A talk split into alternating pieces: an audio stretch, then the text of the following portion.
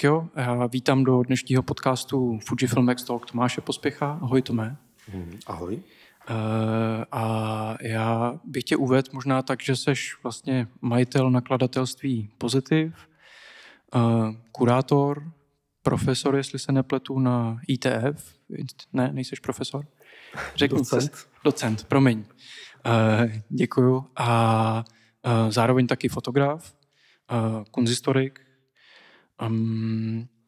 A já jsem se chtěl zeptat, protože jsem spozoroval, že vlastně v posledním roce vlastně se hodně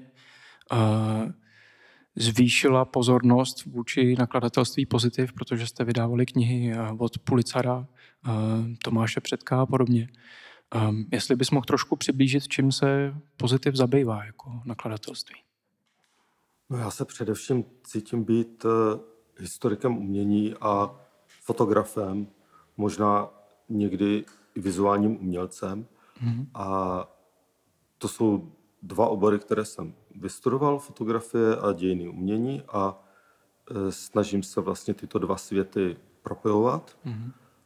Mě zajímá si vlastně uvažovat o světě prostřednictvím fotoaparátu nebo prostřednictvím fotografie v tom nejširším slova smyslu. Mm-hmm.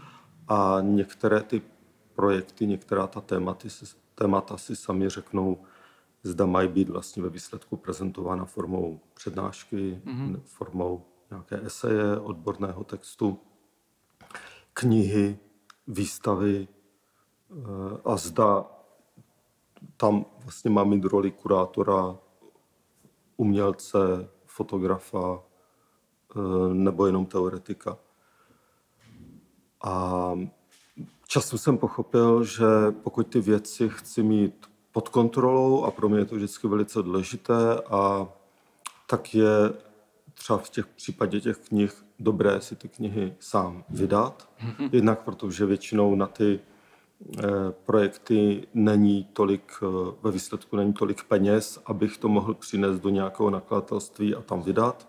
Takže když to vydám sám, tak mám aspoň malou naději, že ty náklady, které do toho vložím, tak se mi vrátí. Mm-hmm. Ale co je nejdůležitější, že celý ten proces mám pod kontrolou, můžu ho ovládat. Mm-hmm. To znamená, že to začalo tak, že jsi chtěl vydat svoji vlastní knížku třeba? No, ono to začalo tím, že já jsem na konci 90. let mm-hmm. napsal svoji bakalářskou práci o architektuře, moderní architektuře svého rodného města Hranic a Lázní Teplic. A pak jsem ještě po škole zpracoval k tomu meziválečnému období 19. století a chtěl jsem to společně vydat. Mm-hmm. Na chodbě finančního úřadu, když jsem žádal o živnostenský list na nakladatelskou činnost, tak jsem rychle vymyslel název nakladatelství a myslel jsem, že vydám tu jednu knihu. Jasně. A ten den, kdy tu knihu pohřtím, tak to nakladatelství zároveň tak jako rituálně pohřbím. Tím to skončí. No ale časem se začalo ukazovat, že je potřeba vydávat nějaké další knihy, další projekty, a to nakladatelství je taková dobrá platforma, jak to protáhnout. Takže já jsem nikdy v životě nechtěl být nakladatel. Já mám hlubokou úctu k dobrým nakladatelům, ale nemám na to tolik času a energie, kolik by bylo potřeba tomu věnovat. Pro mě spíš důležité tu knihu dobře zeditovat, protože sleduji kolem sebe, že máme v českém prostředí spousta skvělých fotografů, ale jako každý autor vlastně sám si to nevždy umí dobře vybrat. Nevždy má ten odstup, aby si to uměl dobře zeditovat, aby třeba dobře rozuměl tomu specifickému jazyku knihy, takže neví, jak si tu knihu poskládat, jak ji zvolit vlastně design, jak ji dát atmosféru, jak to vlastně celé dotáhnout. Takže já rád spolupracuji s velice dobrými grafiky a hodně o té knize přemýšlíme, hledáme prostě ideálního autora pro text, hledáme úplně přesný editing, rytmus té knížky, výběr, tak, aby z toho vznikl takový jako dobrý objekt, že je skvělé, že ti fotografové umí vytvořit krásné fotografie, ale je důležité, jak ty fotografii odprezentovat a tomu formu, jako. Jakou tomu dát formu, přesně. Rozumím. Ještě mě zaujalo, protože jsem koukal na stránky Pozitivu, že tam znělo jedna, nebo minimálně je to pár let zpátky, kdy si vydával knihu Myslet fotografii. Co to pro tebe znamená, myslet fotografii? Respektive je to ještě něco, čím se zabýváš, nebo to bylo aktuální pro tebe téma v tu dobu? Vlastně, co to znamená? Pro mě fotografie je hodně kontextuální médium, že se používá jako nástroj k velice nejrůznějším účelům. A mě spíš vždycky baví se zabývat fotografií v kontextu umění. Mm-hmm. A já jsem dlouhá léta sledoval, že ty nové generace lidí, kteří se začínají věnovat fotografii, a často jsou to i historici umění, teoretikové, které fascinuje médium fotografie, tak začínají od nuly. Neuvědomují si, že tady byli nějací předchůdci, vznikaly nějaké zajímavé texty. Mají pocit, že oni zakládají ten obor, vstupují na neuranou půdu. Jasně. A já i protože jsem učil tehdy na 2 univerzitách, teď stále ještě učím na Institutu tvůrčí fotografie Slezské univerzity v Opavě, tak bylo pro mě důležité i pro ty studenty zhromáždit nejzajímavější texty, jak se psalo o fotografii.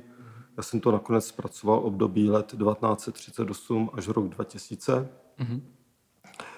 A už proto, že jsem nechtěl jít za rok 2000, kdy jsem třeba sám začal být aktivní, takže bych tam třeba musel zařazovat své texty, co se mi zdalo trošku neadekvátní. A zvažovat, který je dobrý, který ne a jestli tam patří. A takže jsem chtěl vytvořit takovou antologii textu, co se jmenuje Česká fotografie 1938 až 2000 v manifestech, textech, dokumentech. A to byla první publikace. Potom jsem ty vybrané texty zpracovával a v tom té knize Myslet fotografii píšu o tom, jak se proměňovalo třeba psaní recenzí. Jak se proměňovalo uvažování o výstavě, úvodním textu na výstavu, jak se proměňovalo uvažování o monografii fotografa. Mm-hmm. A tak postupně to mapuji, jak se vlastně uvažovalo o médiu výstavy, jak fotograf vlastně prezentuje formou výstavy své práce. A jdu tak vlastně od toho roku 1938 do roku 2000 a sleduji ty proměny dobové. A interpretuji ty texty, které jsem zhromáždil v té antologii, v té první knize. Já to vlastně, a to je možná to je nějaký můj jako subjektivní pocit, ale vlastně mám pocit, že tebe nejvíc baví mapovat tu historii, ty fotografie a vlastně uvažovat o fotografii a v tom českém kontextu. A vlastně třeba když jsem si čet, teď jsem zapomněl, ke který knížce nějaký úvod, tak mi přišlo, že tam je takový jako kronikářství do toho vložený. A že to mi přijde, že taková věc, která tě hodně baví a že vlastně to nakladatelství je takovej způsob, jak to vlastně dělat. Ne, mě nejvíc baví samozřejmě fotografovat a dělat si vlastní tvorbu. Jo. To rozhodně. Zároveň dělám věci, které jsou hodně nekomerční, tím bych se neuživil, i když vlastně zjišťuju, že vždycky, když člověk naplno dělá nějaký projekt, tak ono se to nakonec vrátí, nakonec se to zaplatí. Ale baví mě dělat vlastně monografie nebo zpracovávat autorské knihy jiným autorům. Je to takový jako zajímavý dialog s tím autorem a vlastně i jako služba autorovi. A zároveň tím, že učím, že jsem o té fotografii léta píšu, tak jsem to bral jako takovou povinnost. A zároveň jsem rád, že ho mám za sebou, že už se k tomu životě nemusím vracet, že to byla docela řehole. Jako by povybírat ty nejzajímavější texty z těch dobových časopisů a knih a představit je divákům nebo těm studentům v nějaké ucelené, přístupnější podobě. Ještě si vzpomínám, jsem byl na vernisáži tvojí ne knihy, ale výstavy, teď, nebo na výstavě, teď nevím, jestli to bylo spojený jako vernisáž nebo výstava samotná Slušovice. A že vlastně jsem v tom vnímal takový hodně specifický český humor. jestli bych mohl ten projekt přiblížit, protože mě to přišlo jako vlastně hodně zábavný.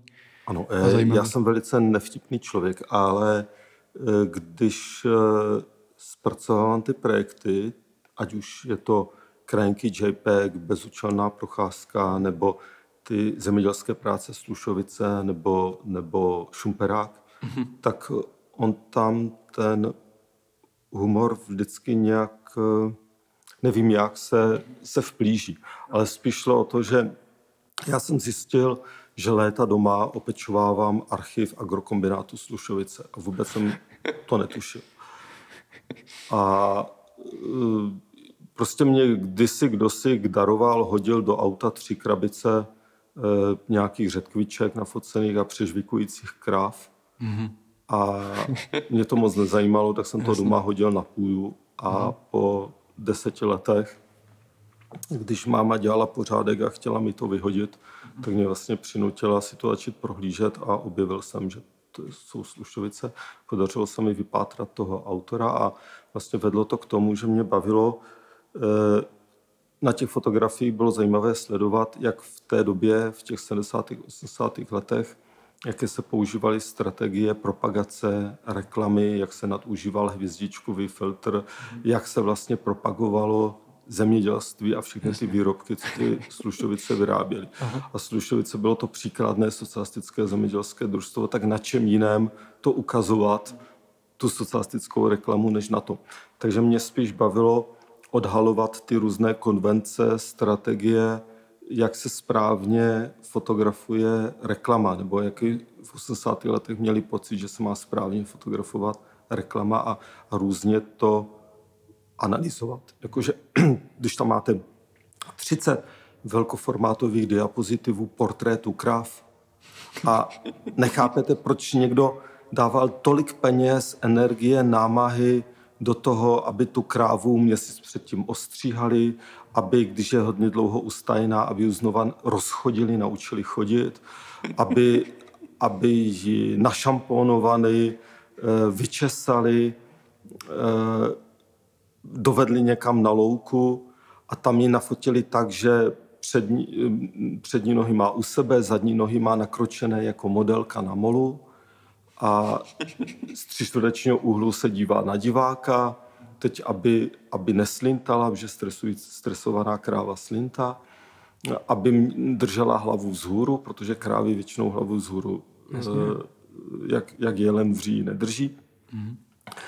A proč ji dávali třeba do té trávy pod nohy, pod přední nohy kostku, nebo cihly, nebo tvárnici.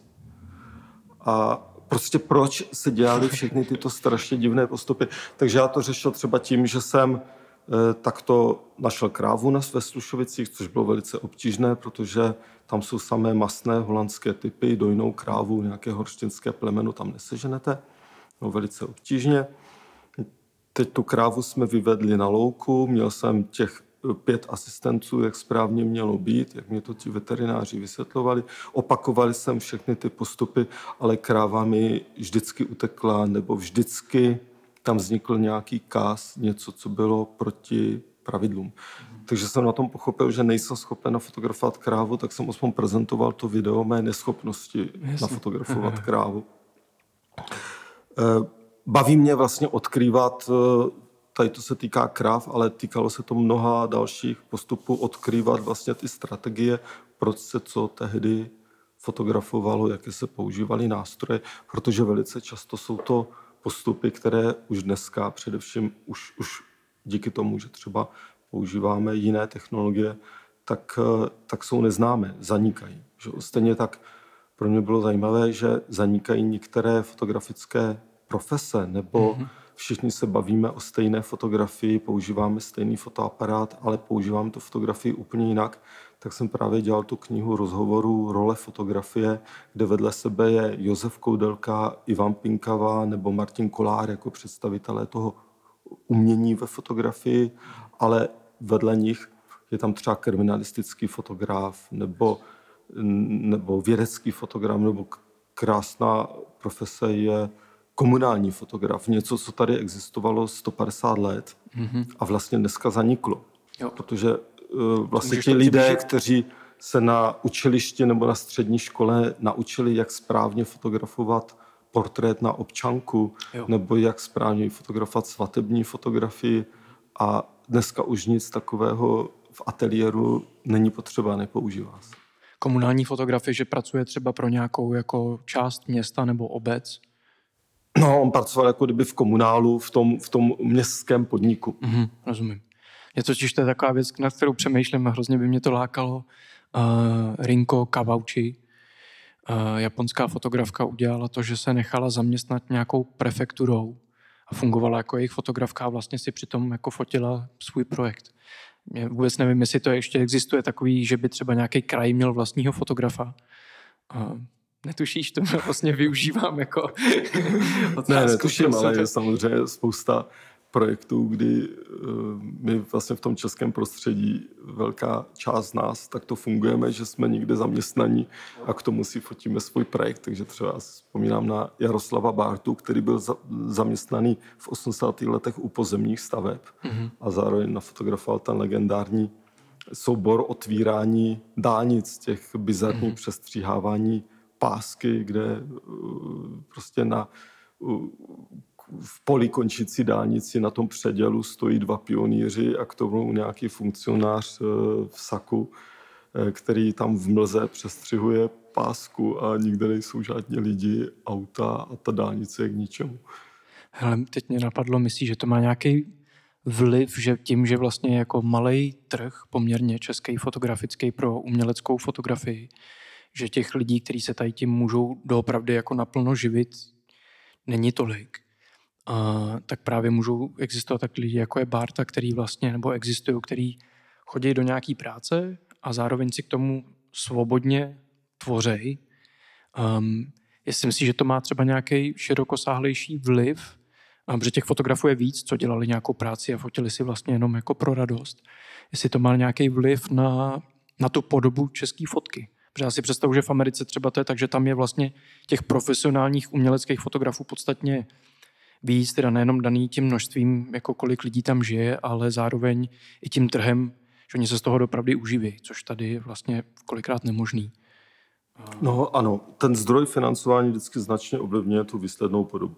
Takže třeba ve Spojených státech tím, že minimum nějakých grantů, podpor a všichni se musí živit natvrdo komerčně, tak i ta fotografie je třeba taková jako přeestetizovaná. Mm-hmm. A na druhé straně jenom pár autorů zase vyloženě zaměřených na současné umění, kteří třeba používají spíše postkonceptuální přístupy, které živí buď sběratele, anebo různé granty. Mm-hmm. Tož to v Evropě, že řada autorů dosáhne na různé granty a dokáže vlastně se věnovat volné tvorbě a tím pádem ty jejich práce jsou mnohem nezávislejší, méně estetizované, méně odkázané na koncového sběratele, který ty fotografie koupí. A v České republice samozřejmě děláme možná tu chybu, že jsme ti čeští autoři, že když něco děláme, tak bychom se vždycky měli srovnávat s celým světem a dělat ten projekt naplno, aby byl použitelný mimo českou kotlinu. To, promiň, teď jsi mi trošku nahrál, protože pod Pozitivem nebo vyšla kniha od Libora Fojtíka, která se zabývá tremstvím, a tam je právě hodně takového jako fascinací indiánskou kulturou, která podle mě v zahraničí musí být absolutně jako nepochopitelná, zvlášť pro Američany, pro který to je hodně citlivý téma. Je to třeba ten případ toho, kdy jako máš pocit, že to je vlastně jako hodně specificky český, kdy to je složitý pro Američana pochopit, že tady si běloch jako hraje na to, že dělají nějaký jako indiánský obřady třeba, nebo mají tetování, které jsou s tím spojený a mají vlastní totemy. Protože to je věc, která by tam vůbec neprošla jako kulturní apropriace vlastně. My jsme si prošli historii, kdy už na počátku století tady českým prostředím prošlo několik takových těch amerických indiánských cirkusů. Mm-hmm. Vydávaly se tady různé rodokapsy s indiánkama nebo s kovbojkama. Milujeme knížky Karla Máje, které ve většině zemí světa nikdo nezná. Mm-hmm. A od roku 1918 tady vzniklo to silné tremské nebo čundrácké hnutí. A když jsme s Liborem Fojtíkem na té knize dělali a spolupracoval jsem na ní asi od roku 2014, tak tuším, že v roce 2019 jsem to ukazoval v Bruselu, když jsem tam byl na takovém týdenním kurátorském tripu, tak nějakým kurátorkám z Británie, Švýcarska, Francie a především ty Britky právě jednak ano, ve světě to nikdo moc nechápe, protože vlastně se ptali, no a co to teda vlastně, to jdou jako lidi do přírody a tam zachlastají. Mm-hmm. A já jsem říkal, no někdy možná ano, ale o tom to není. Jasně. Tak oni tam jdou, protože jsou jako biologové. Mm-hmm. Zajímají se o přírodu. A já jsem říkal, taky ano, ale taky to vlastně není. A vlastně nedalo se jim to dost dobře vysvětlit. Jo? Taky si mysleli, že třeba bydlejí u rodičů, takže nemají kam se jít věnovat sexu. Že jo? Nesedělo jim to prostě do kategorie žádný. Nedalo se to vysvětlit, ale zároveň bylo zajímavé, jak fungují ty různé kulturní stereotypy, ty kulturní konstrukty v souvislosti s nějakými postkoloniálními studiemi, tak právě ty dvě Britky poučené Spojenými státy, tak to začaly napadat, že to je neúcta k těm lidem, že najednou se převlíkají do indiánského nebo do kovbojského a přitom jsou to Běloši, že to je ta dominantní rasa. Tak já jsem jim vysvětlil, že my máme teda jinou koloniální minulost, my jsme byli většinou spíš kolonizovaní, než že bychom kolonizovali, ale zároveň, že ti lidé to dělají proto, ti Trumpové, protože jako kdyby naopak k té indiánské kultuře vzhlížejí, že se jí nechávali inspirovat, bylo jim to blízké, i když neměli třeba ty přímé informace, neznali žádné konkrétní nativní původní obyvatele Ameriky a dovídali se to jenom z literatury a tím pádem hodně zprostředkovaně nepřesně. Mm-hmm. Takže ano, poprvé jsem se tady setkal s tím, že vlastně tramping je něco odsouzení hodného, protože trampové jsou ti, kteří se vysmívají původním obyvatelům Ameriky. Ještě jsem se tě chtěl zeptat trošičku na jakoby význam fotografie pro tebe samotného, protože ty si říkal, že tě vlastně nejvíc baví fotit, že to je ta primární jako činnost, nebo že se považuješ tak jako primárně za fotografa a kunsthistorika. A vlastně jsem pochopil, že třeba u těch Slušovic to byla taková jako kombinace nějaký analýzy historický, co to znamenalo, třeba ten agrokombinát. A zároveň tam ale byl vstup tvůj vlastní autorský a kurátorský. Zajímá mě třeba, co tě přitahuje samotného na fotografování? Co to pro tebe jako na tom, že jdeš něco fotit, jestli se to odvíjí vlastně od konkrétních projektů, anebo to je samotný ten akt jako focení, který tě baví? Co to vlastně je, co tě k tomu jako táhne? Tak to se asi v průběhu života hodně proměňovalo, že mě zpočátku fascinovalo vlastně komunikace s lidmi. Mě vlastně fascinovalo, že jsem třeba zpočátku léta fotografoval třeba vesnice na Hlučínsku nebo vesnice na východním Slovensku. Potom jsem fotografoval další dobu pro Helvécii české věznice.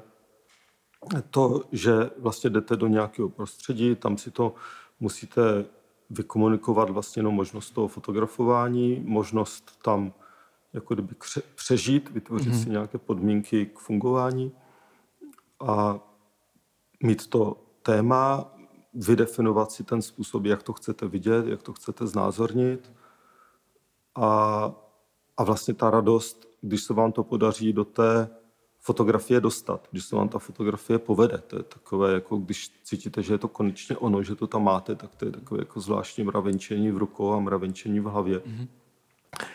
To je ta obrovská radost a tehdy ještě potom to bylo spojené s tím, že se fotografovalo na film, takže potom v temné komoře, když po několika dnech, týdnech procházíte ty filmy a vidíte to tam, že tam to políčko opravdu máte, tak jak jste si to nesli v hlavě, že by to mělo být, tak to je obrovský pocit vítězství. Ale postupem času se to proměňovalo, že prostě pro mě je radost i pracovat si v ateliéru, nebo v případě těch Slušovic nebo i Šumperáku, tak já jsem velice rád používal postupy, které běžně jsme zvykli používat ve Photoshopu, tak je používal jako kdyby na stole, že jsem si to kreslil, vystřihovával, lepil, různě doplňoval, že mě vlastně baví být intermediální, někdy pracovat s videem, někdy pracovat s fotografií, někdy pracovat třeba s kresbou, to byl pro mě nový objev, nebo s nějakým kolážováním, nebo jenom skládáním fotografie na sebe, nebo cokoliv, že důležité je, že máte tu myšlenku, chcete interpretovat nějak tu legendu toho nejstavěnějšího domu v Československu, toho Šumperáku, tak hledáte ty různé postupy, včetně třeba performance, že potom s těmi lidmi z toho Šumperáku na video natáčíte nějaké akce. Ještě mě se stala taková jako zvláštní nebo zajímavá věc, která mě zaujala, že jsem byl na arteterapii a jeden jiný člověk, co tam byl, vlastně tak maloval a bylo to takový hodně hezký vlastně to, co namaloval. A ta arteterapeutka mu řekla, že se vlastně za tou estetikou může člověk schovávat a nějaký jako složitější pocity, který zahlazuje do toho, že vlastně ten obraz je hezký. A ty jsi předtím mluvil o americké fotografii, jakože může být přeestetizovaná. A já mám pocit, že tvoje fotografie určitě jakoby přeestetizovaná není, že skoro mám pocit, jako když se tomu vědomě vyhejbáš. Tak by mě zajímalo, jestli to tak je za prvý a jestli, nebo z jakého důvodu, co to pro tebe vlastně ta estetika ve fotce znamená. No, já právě nemám rád, když je ta fotografie gaučová, když prostě je to hezký obrázek a to tak většinou je, že my jsme tak zaplněni kulturními vzorci, že když chceme udělat pěknou fotografii, tak okamžitě vlastně začneme být nepůvodní. Chceme ukázat, že i my umíme něco nafotografovat, tak jak to umí nějaký jiný slavný fotograf. Jasně. A mě je smutno z toho dokazování, že jo, proč si něco takového dokazovat, že i já to umím. Já mám většinou nějaké téma a strašně se trápím, pochybuji, vlastně tápu, jak ho zprostředkovat, jak to říct.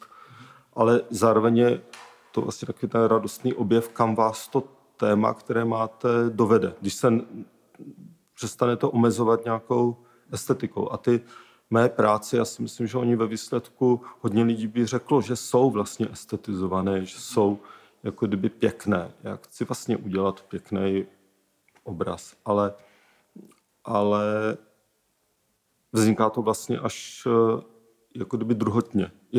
Je to vlastně možná takový, jako když namažete máslo na chleba, aby se to k tomu divákovi ten obraz vryl hlouběji do očí, aby mu to ta estetika zprostředkovala, aby se chtěl na to dívat, jasně, aby ho to zaujalo. Jo.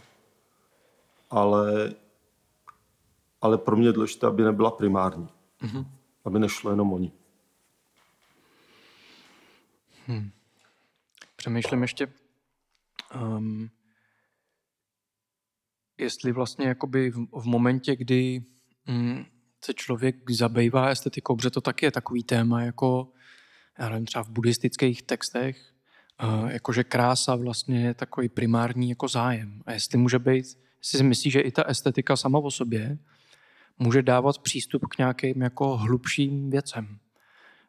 Že se dostaneš skrz, já nevím, barvu, tvary, světlo k něčemu, co jako promlouvá hloubš k nějakému pocitu, anebo jestli vlastně existuje způsob, jak to udělat jako tu primární ten primární zájem v té fotce. No já té estetice moc vlastně jako kdyby nevěřím. Já ji nechci moc jí dávat prostor, protože to vždycky vnímám jako slepou uličku, ale mě spíš fascinuje právě tím, že jsem takový ten fotograf a historik umění současně, tak já si třeba rád strašně pohrávám s těmi dobovými kánony, tak mě třeba fascinuje, proč tady vznikla ve fotografii nějaká ta obrovská tradice od počátku století estetizovaného stvárnění těla, prostě třeba aktu. Jasně. A jak jako vlastně ten princip té ženy světlem oděné, vlastně neerotický ženský akt, který jako kdyby estetizuje tu ženu pomocí světla. Mm-hmm. A jak se to proměňovalo a hlavně strašně zajímavý sledovat, no velice zajímavý sledovat, proč to lidi vytváří ještě v dnešní době. Když je to něco, co tvořili naši dědečkové a pradědečkové, proč má ještě někdo potřebu to vytvářet dnes a ukazovat to na Instagramu. Jasně. A myslíš, že to je možný vlastně jako pracovat třeba s aktem tak, aby to nebylo sexualizovaný. Já třeba mám pocit, že Drtikol, že jemu se to poměrně dařilo vlastně. Jestli to je možný, jestli máš třeba nějaký příklady z české historie, protože já vlastně ty příklady moc neznám. No právě, že naopak už tím, že ta společnost byla vždycky nějak společensky tlačena k tomu, aby byla prudérní, tak tady a v těch různých fotoklubech, fotokroužcích vlastně vznikala celá obrovská tradice toho neerotického aktu, toho estetizovaného aktu, aby to jakože bylo umění. Mm-hmm. No ale mně přijde, že tam vždycky, jakože když to nedělá člověk na úrovni, tak to stejně je vždycky jako erotika vlastně, schovaná za takovou nálepku. No jako... tak třeba ty fotografie, některé fotografie, které dělal Jiří Ludvík Vávra nebo Jan Šmok a další autoři, tak to je podle mě vedeno výraznou snahu jako potlačit tu erotickou stránku. I když samozřejmě pro generaci lidí, kteří se ve veřejném prostoru absolutně nesetkávali s erotikou nebo ve filmu nesetkávali s erotikou, tak možná i tyto fotografie byly hodně erotické. Ale pro nás, kteří jsme zvyklí na vlastně mnohem otevřenější, explicitnější nahotu všude přítomnou kolem nás, tak najednou ty fotografie působí hodně jako estetické, technické, ale vlastně neerotické. Jo. Ale no vůbec prostě fascinující sledovat, jak ta fotografie je posedlá těmi konvencemi, těmi pravidly, co se smí, co se nesmí a tím, že já vlastně léta, jednak jsem absolvoval fotografickou školu, léta na fotografických školách učím, tak mě vlastně fascinuje, jak tam přežívá ty různé požadavky, co jak se má znázorňovat. Mm-hmm. Protože s tím se třeba výtvarné umění rozloučilo už hodně dávno.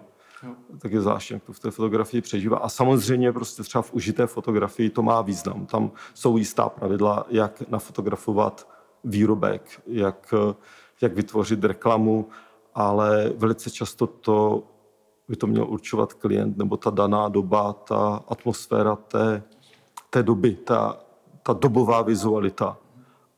Ale ku podivu velice často to určují ty rigidní konvence z minulosti. Mě ještě teď vlastně k tomu napadá, protože ty na mě z toho rozhovoru zatím vylejzá docela silně takový téma jako toho, že někdo teda už udělal důležitou práci a že ten nepoučený fotograf vlastně ji opakuje a přitom by si mohl za prvý ušetřit spoustu práce, kdyby teda načerpal už z té historie a byl schopný se posunout jako dál. A nějak se mi to propojuje s tím, že ty si říkal vlastně v rámci té estetiky i těma kulturníma jako vzorcema, co si člověk nazbírá, ať už to teda je jako přímo z té kultury, nebo to, že, což do toho samozřejmě patří, že kouká na fotografy, který ho baví a pak se snaží zopakovat tu estetiku.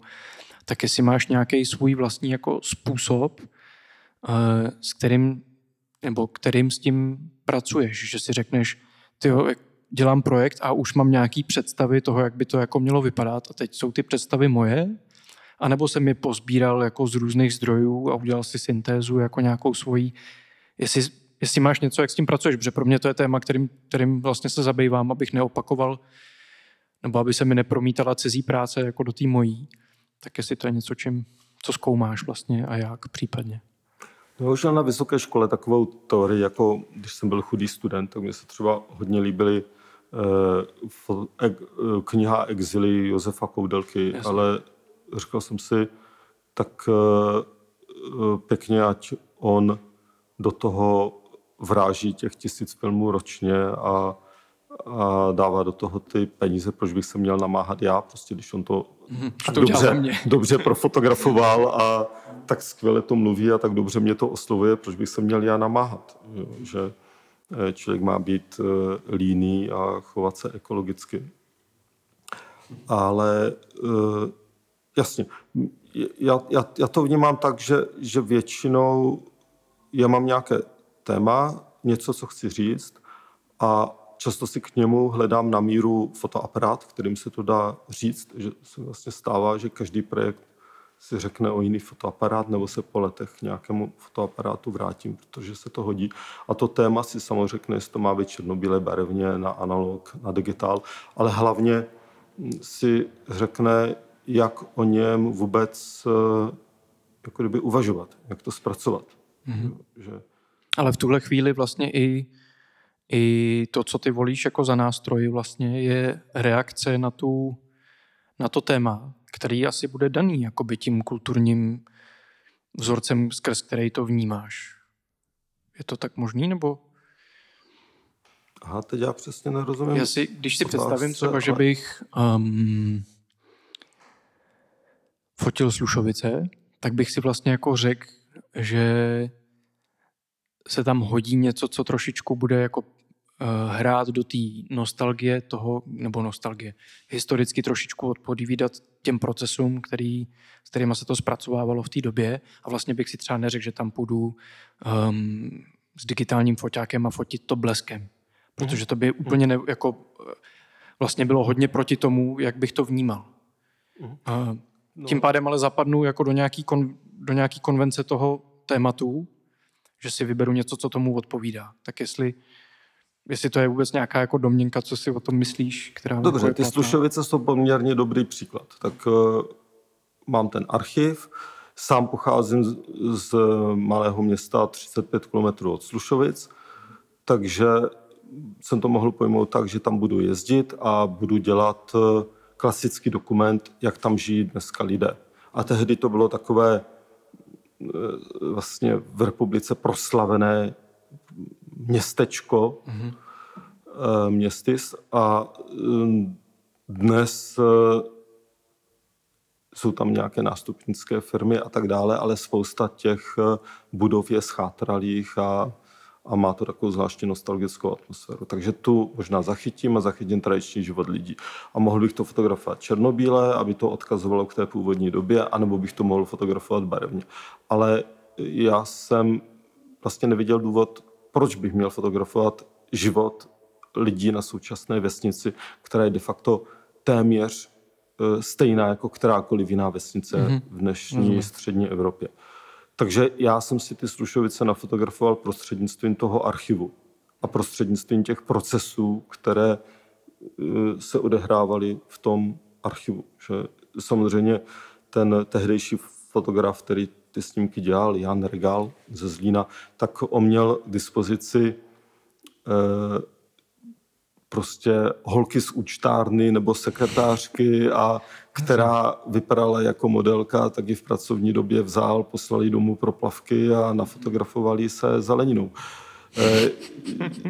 Já jsem takové skvělé možnosti neměl, financoval jsem si to sám, takže jsem nemohl udělat fotografii jako on, že mu tam jede kombajn, nad tím mu letí letadlo a ještě tam pracuje agronomka, nebo že má naskladané prostě na letišti letadlo závodní motocyklistický tým a na pozadí ještě traktor. A, jo, takže jsem pracoval jako s omezenějšími prostředky, ale snažil jsem se volit ten postup, který mohl odkrýt nějakou možná jako sociální skulpturu.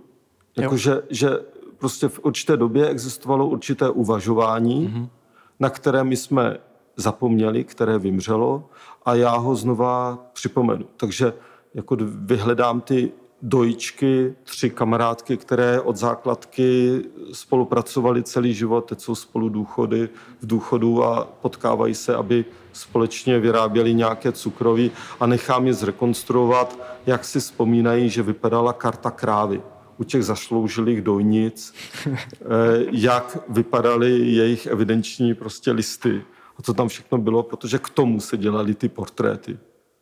A takže je to vlastně do jisté míry taková jako archeologie, baratelská činnost, a je to prostě na pomezí fotografie, současného umění, kurátorství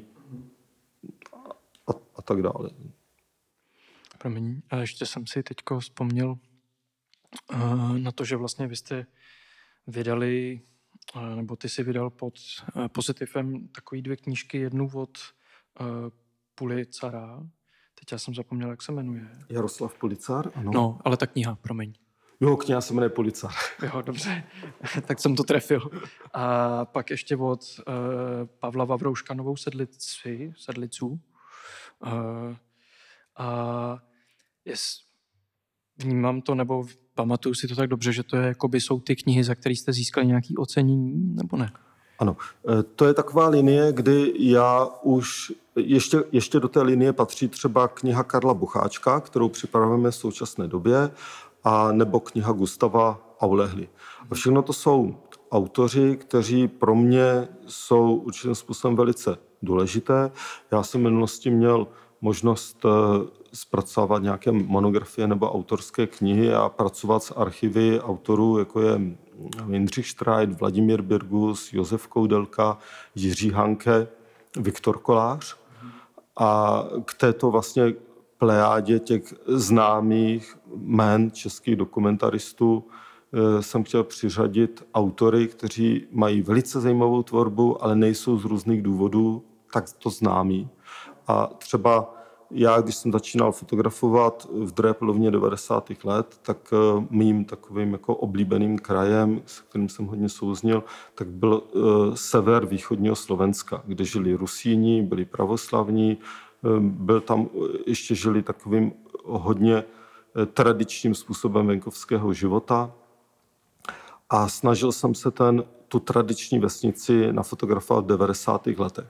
Ale už se mi to nedařilo a nebyl jsem s tím spokojen a ten projekt jsem nechal. A našel jsem v dobových časopisech fotografie Pavla Vavrouška a v katalogu výstavy, kterou dělala Anna Fárová. A bylo to asi 6 snímků a to jsem ukazoval studentům jako příklad na přednáškách, kdy existoval jiný přístup k tradiční vesnici, než jak to fotografoval Jindřich Štrajt.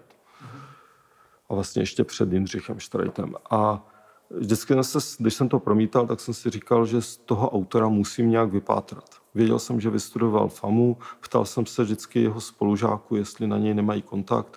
Nikdo o něm nevěděl. A pak, když jsme vydali knihu Libora Fojtíka o tom trampingu, tak se mi ozval pán, že taky systematicky fotografoval tramping, což fotografoval a vytvořil třeba 20 nádherných fotografií, ale přece na knížku to nebylo. A mě napadlo se zeptat, jestli není ten stejný Pavel Vavroušek, jako ten, který fotografoval před těmi mnoha lety tu Novou sedlici, a on přesto, že chtěl původně vydat knížku o trampingu, tak jsem ho přesvědčil, aby vydal svoji školní práci, kdy on opravdu od roku 71 do roku 81 fotografoval jednu jedinou vesnici, tu úplně nejvýchodnější vesnici Československa, první vesnici, kde ve tomto našem státě, kde ráno zasvitlo slunce. Kde začínalo nejdříve ráno v tom tehdejším Československu, a Mu se v těch 70. letech opravdu podařilo zachytit tu tradiční středoevropskou vesnici, kterou čerstvě těsně předtím elektrifikovali a která, kde se odehrávaly ty tradiční obřady a takové to úzké sepětí z těch zemědělců s střídáním ročních dob a vlastně v té závislosti na přírodě. Mm-hmm. Takže to bylo jasný, že to je legendární projekt a že ta kniha musí vyjít. Gustava Aulehlu jsem vydával, protože jednak mě autor sám oslovil a hodně to stál, ale pro mě to bylo důležité, že on o několik let dříve než Viktor Kolář začal fotografovat téma sídlišť a téma Ostravy a asi o dvě desetiletí dříve než Jindřich Štrajt začal fotografovat ty vesnice na Krnovsku a Bruntálsku. A tím, že já znal podrobně archiv Jindřicha Štrajta, že jsem vlastně viděl všechny jeho políčka filmů, co nafotografoval na téma vesnice asi jako jediný člověk tady na světě. A zároveň, že jsem podrobně znal tvorbu Viktora Koláře, tak mě bavilo najednou zpracovat i autora, který žil mezi nima a zpracovával stejná témata a není zdaleka tak známý jako oni, i když má úžasnou tvorbu. A Jaroslav Puličar byl autor, kterého jsem znal už taky od mládí z 90. let a líbilo se mi, že vlastně vytvořil takovou variantu, vlečemž je to blízké třeba té knize Exily Josefa Koudelky, ale že vlastně systematicky fotografoval přímo tady v prostoru České republiky, nebo hlavně Moravy, Slovenska, Polska, Ukrajiny, Rumunska a že hledal si takové ty ostrůvky toho původního, autentického způsobu života a celoživotně fotografoval jako takový ten nadšenec nepoznamenaný tou amatérskou fotografií, ale zároveň ani nepříliš poznamenaný profesionální fotografií, jako ten výsostný amatér, který si ve volném čase značení systematicky pracuje na své volné tvorbě a každý rok si k té své tvorbě přidá ty 2-3 snímky, i když fotografuje intenzivně v podstatě každý víkend, tak je v sobě velice kritický a tu tvorbu si tak vlastně napříč desetiletími postupně skládá. Hele, a jsou, protože mě určitě kniha Gustava Aulehly i Pavla Vavrouška, i Puličara vlastně hodně oslovili, protože mám pocit, že jsou na světové úrovni nejenom ta kniha, ale i ty snímky teda. Jestli jsou ještě k dostání vlastně, případně kde? No, kniha Gustava Aulehly je už vyprodaná, ale Pavel Vavroušek a Jaroslav Puličar, tak obě dvě ty knihy tady stále máme. Takže vlastně na našem e-shopu Pozitiv.cz. Mě vlastně i baví tím, že sám pocházím z malého města, nebo že si tak sleduji nejenom, co se děje v Praze, ale co se děje v galeriích po celé republice a sleduji si autory, kteří nežijí v Praze, tak mě vlastně baví i jako kdyby odkrývat a dávat prostor tady těmto autorům z regionu. Jo. A máš nějaký, protože se blížíme ke konci podcastu, tak já bych se chtěl zeptat, jestli máš ještě nějaký jako ambice i třeba tímhle s tím směrem se vydávat vlastně, protože to je evidentně něco, co tě dlouhodobě přitahuje. Tak jestli jezdit třeba na, já nevím, odlehlý místa jako v Čechách a fotit si tam vlastně jenom nezištně, aniž by to byl konkrétní projekt. Aha, tak já vlastně osobně, přestože už 20 let žiju v Praze, tak jsem ještě nikdy nic v Praze nevyfotografoval. Okay. že ty témata většinou vznikají mimo Prahu a mimo nějaká vlastně na první pohled atraktivní místa, ale nemyslím, že by to mělo být systematické, že pokud cítím, že jsou ještě nějací autoři, kteří v minulosti vytvořili něco zásadního a nedostali prostor to odprezentovat výstavou a knihou, tak se snažím tady tyto slepá místa české fotografie zaplnit, splatit ten dluh. Tvůj proces to není jakoby toho, že to je nesystematický. To je to, co tě jakoby fascinuje. Chápu to tak správně u těch lidí, kteří třeba právě třeba u toho Puličara Jaroslava, nebo že se to jako, že to není to samé, co tě zajímá. Mě zajímá vlastně, jestli to je i něco, co ty někdy děláš, že bys vlastně jako vyjel nezištně, jenom ze zájmu vlastně o to místo třeba. Promiň, to je taková jako otázka vlastně, protože to je nesystematický, neprojektový vlastně fungování. Jestli to je něco, co tě přitahuje u fotky, nebo ne? No tak já se třeba rád chodívám procházet, nebo rád chodívám na místa, která jsou jako kdyby neturistická, nezajímavá, ke kterým mám já osobní vztah. Jo. Ale co se týká práce, tak já vlastně jsem se naučil pracovat v těch projektech, včetně těch jednotlivých jako kdyby fází, že si dlouhodobě sleduji určitá témata, protože ty knihy vznikají dlouho, mé fotografické projekty vždycky vznikají řadu let, takže vlastně pracuji si na nich systematicky a že si postupně, že vlastně mám rád, že oni se i ty projekty jako kdyby řetězí, že mezi sebou vedou dialog, vzájemně se doplňují, že prostě jestli několik let postupně zpracovávám archiv Jindřicha Štrajta a postupně prostě vidím všechny jeho snímky, nebo pročítám deníky Josefa Koudelky, edituji a vydávám z nich knihu, nebo tak to je takové, to je taková ta třeba jako jedna linie sledování, že mě baví ta tradice toho tradičního dokumentu, uvažování si o něm, i když nemám potřebu sám takové snímky vytvářet, protože to byla nějaká dobová potřeba, vzniklo to z nějakých specifických dobových podmínek a my žijeme v jiné době a pracujeme prostě s jiným jazykem, s jiným vyjadřováním. Ale Takže mám vedle sebe jako kdyby takových těch projektů, několik projektů, které si jako kdyby rozvíjím napříč desetiletími. Já mimo jiné třeba tím, že pocházím z těch Hranic a k tomu městu mám obrovský vztah, tak si pravidelně dělám nějakou knihu co rok, nějakou knihu nebo výstavu, která se vztahuje k Hranicím nebo kterou udělám přímo v Hranic. Takže mám takovou jako kdyby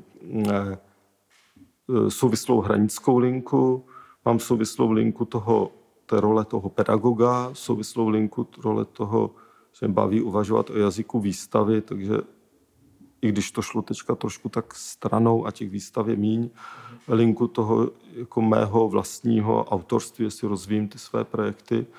Poslední třeba 20 let se většinou vztahují k tématu češství, české identitě, co to je být Čechem, a chtěl bych to vlastně třeba teďka v nejbližším roce zhrnout do těch několik projektů do výsledné publikace. A k tomu vlastně mám tu nakladatelskou linku, že mě léta baví si systematicky uvažovat o tom médiu knihy, médiu, které jakože už dávno mělo zaniknout nebo mělo být neatraktivní. Přitom se víc a víc prodávají, ne? Fotoknížky, já mám pocit dokonce. Ku podivu se ty fotografické knihy docela dobře prodávají a mě baví to pomalé, tradiční, zdánlivě už chudák mnohokrát pohřbené médium, tak si o něm uvažovat a je to skvělé, že ještě existuje spousta lidí, kteří mají potřebu si takové knihy kupovat a prohlížet a zabývat se jimi, že si myslím, že ta fotografie je pro knihu ideální médium, že se to umí hezky snoubit. Já jsem nějaký rozhovor jako od chlapka, který teď poslední dobou pár let hodně známý, jmenuje se Wim Hof a dělá jako dýchání a otužovací cvičení a podobně. A on v nějakém rozhovoru byla otázka, jestli preferuje fotku nebo film. A on říkal, že fotku, protože má mnohem větší prostor pro představivost. Že ten film ti to jako naskládá prostě v tom čase, zatímco v té fotce si můžeš sám vlastně jako vytvořit, což mi přišlo docela zajímavý. To jsem chtěl jenom v reakci vlastně na to, co jsi říkal. Jenom k tomu jsem si vzpomněl, že mi jednou Josef Koudelka u oběda řekl, že vlastně se už ani moc nedokáže na ty filmy dívat, protože vlastně si z nich vytahuje ty jednotlivé fotky. A jo. Že je tam zbytečně moc obrázků, je tam toho zbytečně hodně. Jo, jako v moderní kinematografii mám pocit, že vlastně to tak doopravdy je. Že u některých starších věcí, třeba u Kurosavy, jako tam je fakt, že kouknu na film a pak mám 10 obrazů v hlavě, co mi tam jako zůstanou.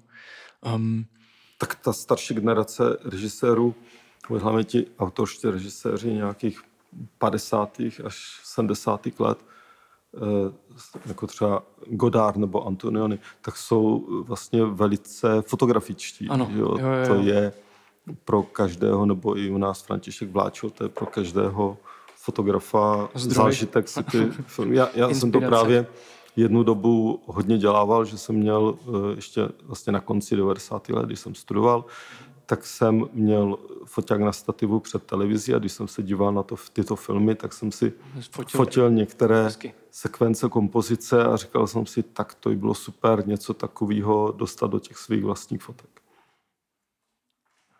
No, já taky jsem si takhle studoval filmy, ale dělal jsem screenshoty už teda, nefotil jsem to. Ale chtěl jsem se tě zeptat na poslední otázku, jestli, protože vlastně si představuju, že v momentě, kdy pracuješ s fotografama jako je Koudelka, Puličara a podobně, který třeba u toho Koudelky to vlastně potom taky zapadá do nějakých projektů, ale není to jako, ten projekt není cílovej, tak jestli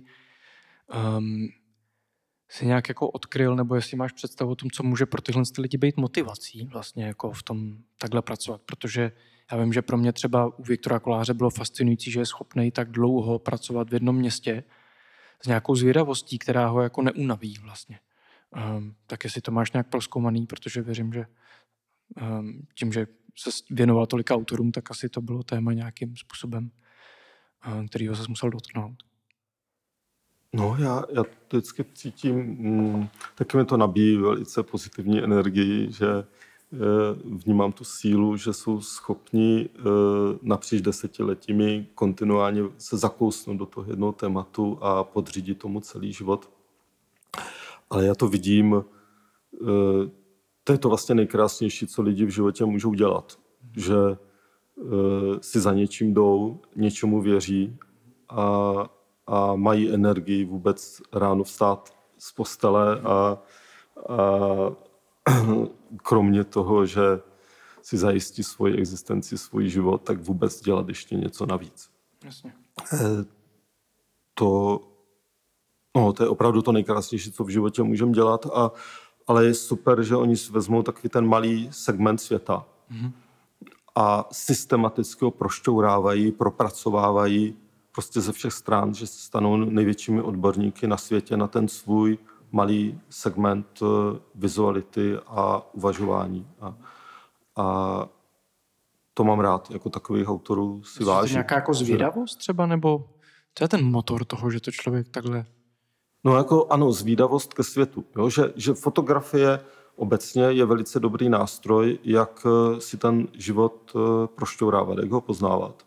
Ale samozřejmě jako text, psaný slovo je úžasný svět, kterému člověk může podlehnout, nebo cokoliv dalšího. Nemusíme být vlastně úzce, mít klapky na očích a omezení na fotografii, ale no proč ne, proč se nedobírá toho světa pomocí fotoaparátu. Jasně. Ale cílem vždycky je opravdu být zvědavý a něco objevovat. Jo, že mě zklamává, když spousta autorů vlastně spíš chce pomocí toho fotoaparátu něco jako kdyby zakrývat. Aha. Že jako kdyby napodobují, nejsou autentičtí, nejsou svý, nepřináší nic nového, chtějí vlastně strašně rychle takovou tu jednoduchou jako slávu nebo úspěch, jasně, být společensky etablovaní nebo mít nějaké finanční zajištění, ale